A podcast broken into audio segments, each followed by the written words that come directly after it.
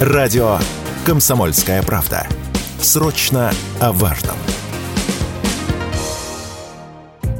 Пользователи Instagram заблокирован в России, принадлежит компании Мета, деятельность которой признана в России экстремистской и запрещена, продолжают переходить в Telegram.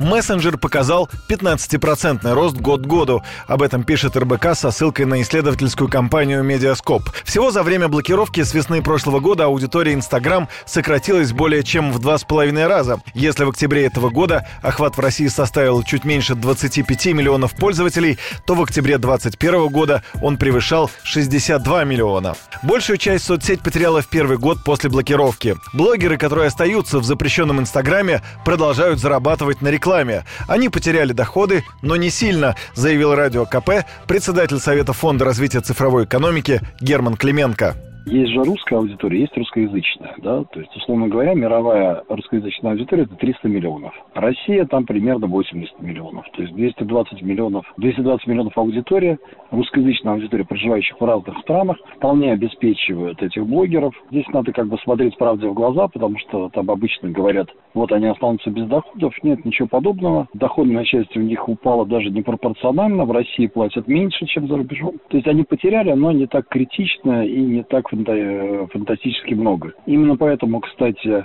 большая часть блогеров очень неохотно переезжает в Россию, потому что там источники заработка у них сохранились. Могут ли в России в будущем разблокировать запрещенный Инстаграм? Этот вопрос мы задали Герману Клименко.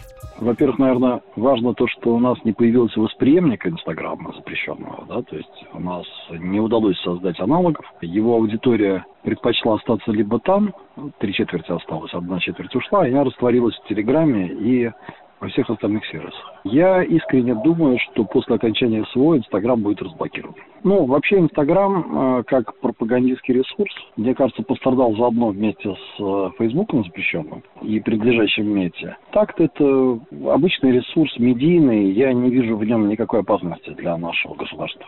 При этом увеличение аудитории ВКонтакте замедлилось. Эксперты говорят, что социальная сеть вышла на плато, поскольку все, кто мог, уже там зарегистрировались. Юрий Кораблев, Радио КП.